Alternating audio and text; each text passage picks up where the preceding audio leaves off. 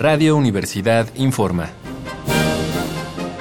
Corte informativo del sábado 24 de agosto de 1968.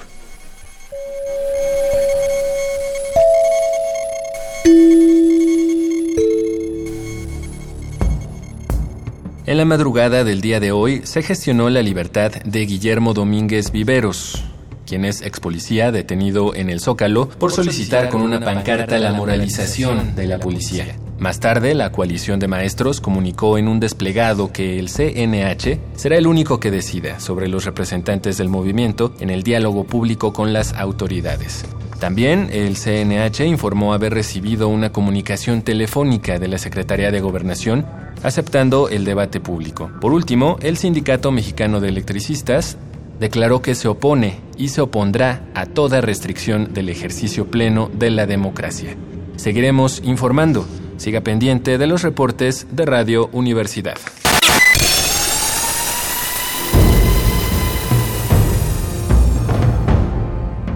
M68 50 años del movimiento estudiantil.